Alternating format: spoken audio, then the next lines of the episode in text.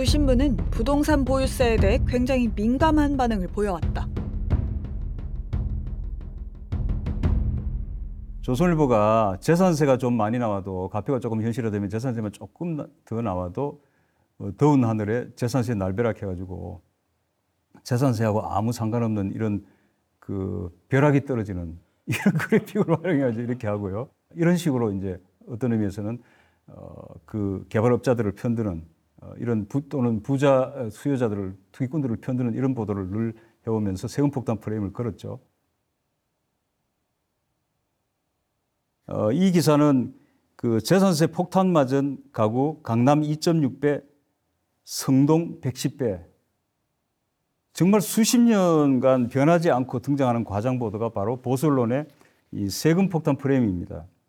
이 무한 반복되는 오보라고 할 수 있는데 이 정말 폭탄이 떨어지는 이런 그래픽까지 동원해 가지고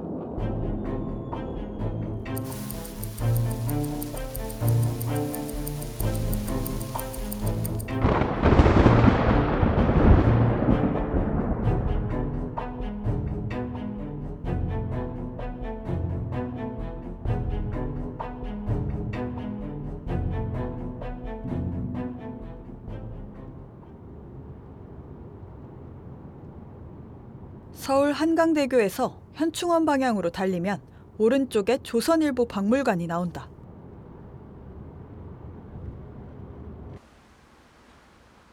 그 뒤쪽 숲으로 둘러싸인 언덕에는 전국 단독주택 중 제일 비싼 집으로 공시된 적도 있는 대저택이 숨어 있다. 조선일보 부사장 방준호가 소유한 집이다.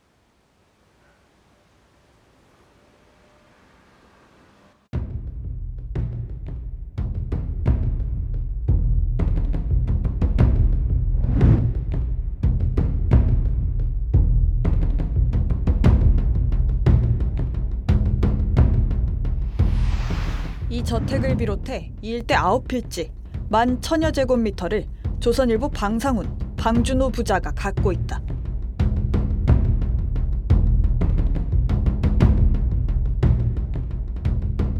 (2020년) 국토부 공시가격은 (480억 원) 방준호는 (1988년) 이 땅 대부분을 물려받았다.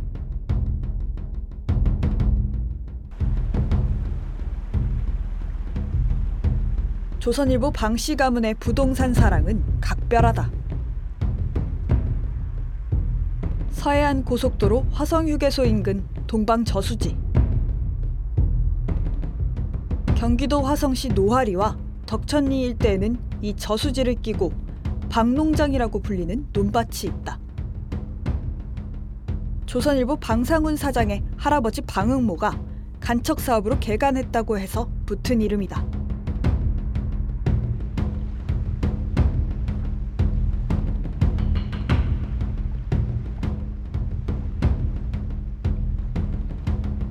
지금은 방준호가 이 저수지 64만여 제곱미터를 물려받아 농어촌 공사 등과 공유하고 있다.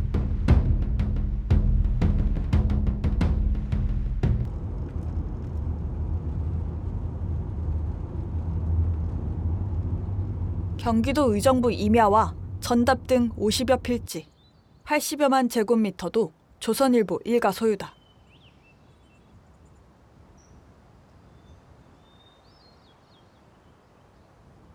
방상훈 사장이 아버지 방일영에게서 물려받았다.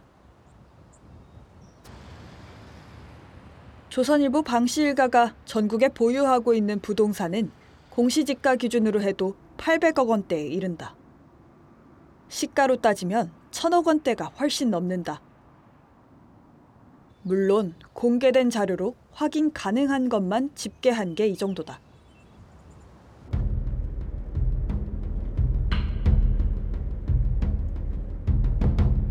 동아일보 가문의 부동산 사랑도 한국에서 둘째가라면 서러운 수준이다. 서울 종로구 가회동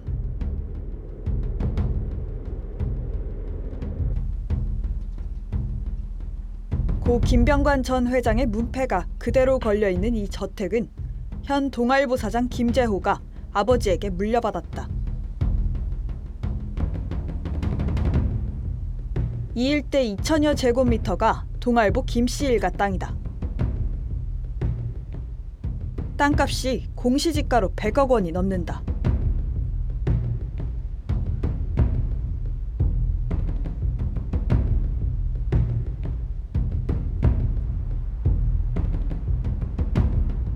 종로구 개동 일대 2천여 제곱미터도 이 가문이 소유하고 있다. 동아일보 김재호 사장은 서울을 비롯해 경기도 남양주, 전북 고창과 부안 등의 부동산을 보유하고 있다. 물론 확인 가능한 것만 그렇다.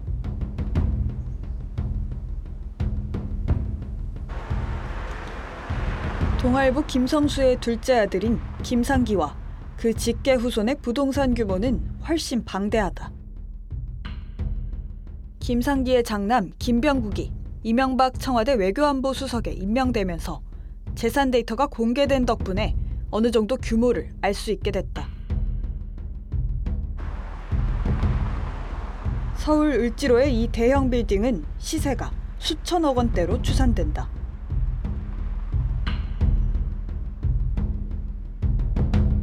김병국 전 수석 형제가 반반씩 지분을 갖고 있다.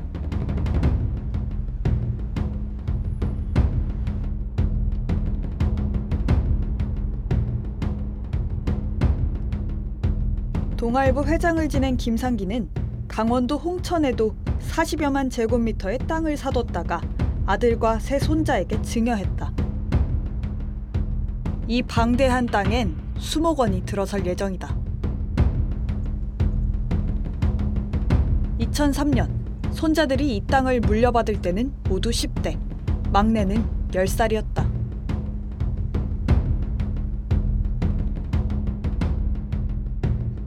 부동산에서도 조선과 동아 족벌은 닮은 점이 있다. 부동산을 사랑한다는 것. 그리고 자손들을 10대 때부터 부동산 부자로 만들어준다는 것이다.